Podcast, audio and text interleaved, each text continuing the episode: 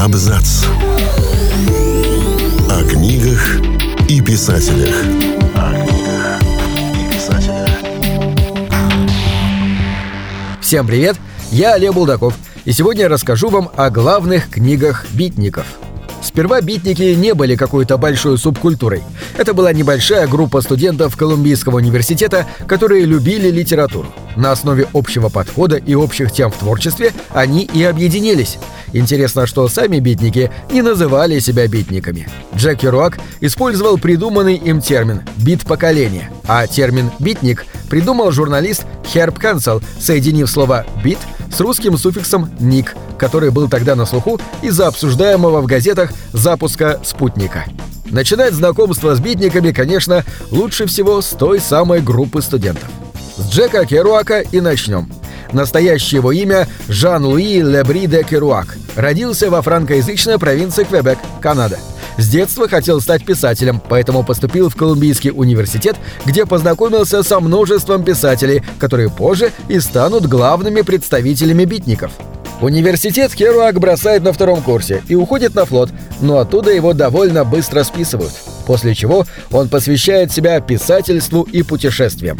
Главной работой Керуака, а также главным романом «Бит поколения» считается «В дороге».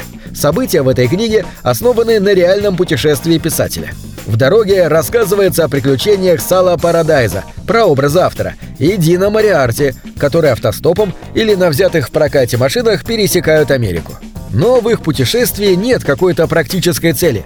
Отправляясь в путь, они ищут это – чувство нахождения в моменте. Буддийские мотивы играют важную роль как в жизни, так и в творчестве Керуака, особенно в его поздних работах. Роман был написан в 1951 году, за три недели, а реальное путешествие заняло у него 7 лет – Первоначально этот роман был, подобно священному тексту, написан на 36-метровом свитке. Долгое время его не публиковали, и только в 1957 году он был выпущен с большими изменениями, которыми Керуак остался недоволен. Несмотря на это, книга стала бестселлером, оказав гигантское влияние на тогда еще зарождающуюся бунтарскую контркультуру 60-х. Писатель Аллен Гинзберг также был учеником Колумбийского университета. Но, несмотря на ранний интерес к поэзии, он из-за давления семьи учился на юридическом факультете. После знакомства с Керуаком переходит на литературный. Являлся активным участником политических акций, участвовал в различных шествиях против войны, против цензуры, за легализацию наркотиков. Поэма «Вопль» была написана им в 1955 году и в этом же году представлена на поэтических чтениях в галерее 6. Через год она была выпущена в книжном формате, но весь тираж был конфискован полицией, а издатель задержан. Последующий суд снял все обвинения. Эта ситуация еще больше привлекла внимание к поэме. Вопль состоит из нескольких частей. Сперва Гинзберг восхваляет лучшие умы поколения, которых убивает общество. Лучшими людьми Гинзберг считает находящихся на дне – наркоманов, психопатов, гомосексуалистов. Во второй части Гинзберг раскрывает тему общества, сравнивая его с Малохом, божеством, которому нужно делать жертвоприношение. Третью и последнюю часть Ален Гинзберг посвящает своему другу, который в то время проходил лечение в психиатрической клинике. Уильям Бэрроуз родился в состоятельной семье, закончил Гарвардский университет – в 1943 году он знакомится с Алленом Гинзбергом, а позже с Херуаком. Литературный стиль Бэрроуза на протяжении его жизни много раз менялся, но в итоге он приходит к методу нарезки. Он брал готовую страницу текста, разрезал ее на четыре части и складывал в другом порядке.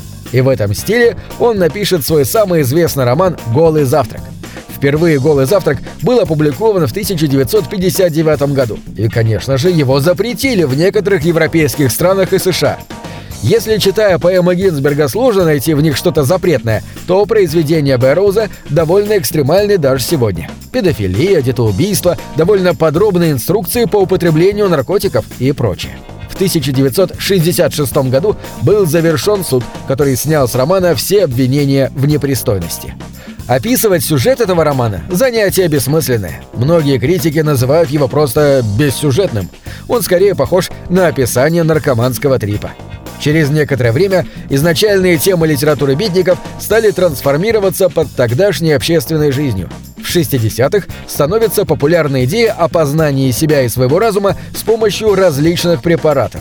Многие представители битников переходят в другую субкультуру – хиппи, и следующих авторов сложно причислить к классическим битникам, скорее они их последователи.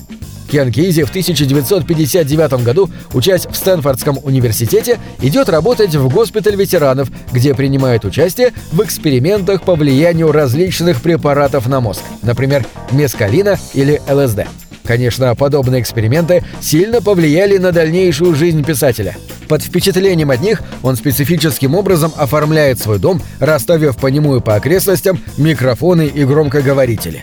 К 1964 году в этом доме появилась группа единомышленников, из которых возникла коммуна «Веселые проказники».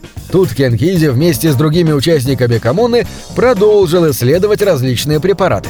Участвуя в таких экспериментах, Кен Кизи много времени разговаривает, иногда находясь под галлюциногенами, с пациентами, которые, по его мнению, не были ненормальными, их просто отвергло общество. На этом и основывается его роман «Пролетая над гнездом кукушки». Он рассказывает о пациентах психиатрической клиники и их противостоянии с общественной системой в виде врачей. Подобная тема, а также призывы бороться с подавлением и манипулированием, быть собой и радоваться жизни очень соответствовали духу 60-х, и роман мгновенно стал знаменитым. Том Вулф был редактором школьной газеты, но позже стал настоящим журналистом. В 1962 году он пишет репортаж о культуре модификации автомобилей. Информации оказывается настолько много, что ее сложно собрать в одну статью. Но редактор газеты выпускает все целиком, без редактирования. Через три года это эссе вместе с некоторыми другими работами Вулфа выходит в виде книги под названием «Конфетно раскрашенная апельсинно-лепестковая обтекаемая малютка». Выход этого сборника считается началом новой журналистики, на принципах которой Хантер Томпсон создаст гон за журналистику. Писательская жизнь Хантера Томпсона очень разнообразна. Он проработал в огромном количестве изданий и газет. Лучшие и самые известные его работы впервые были опубликованы в журнале Rolling Stone, в том числе самый известный его роман «Страх и отвращение в Лас-Вегасе». Этот роман вряд ли можно отнести к битническим, но темы, общий настрой и стилистика во многом вдохновлены именно классическими бит-романами. Хотя роман и основан на реальных поездках Хантера Томпсона и содержит настоящие цитаты диктофонных записей и новостных бюллетеней, эта часть стоит на втором месте. Главный герой, журналист Рауль Дюк, даже не особо освещает, что он, по идее, должен сделать. Мы даже не узнаем, кто выиграл в гонке, на которую он отправился. Этот роман отлично подытоживает книги из этого списка. Тут и путешествия, как в романах Херуака, тут и наркотики, и рваная структура, как у Бэрроуза. Тут и социальный комментарий, как у Кизи, и новая журналистика Вулфа. Хантер Томпсон создал роман, используя все темы и приемы, которые были у битников. На этом все. Читайте хорошие книги.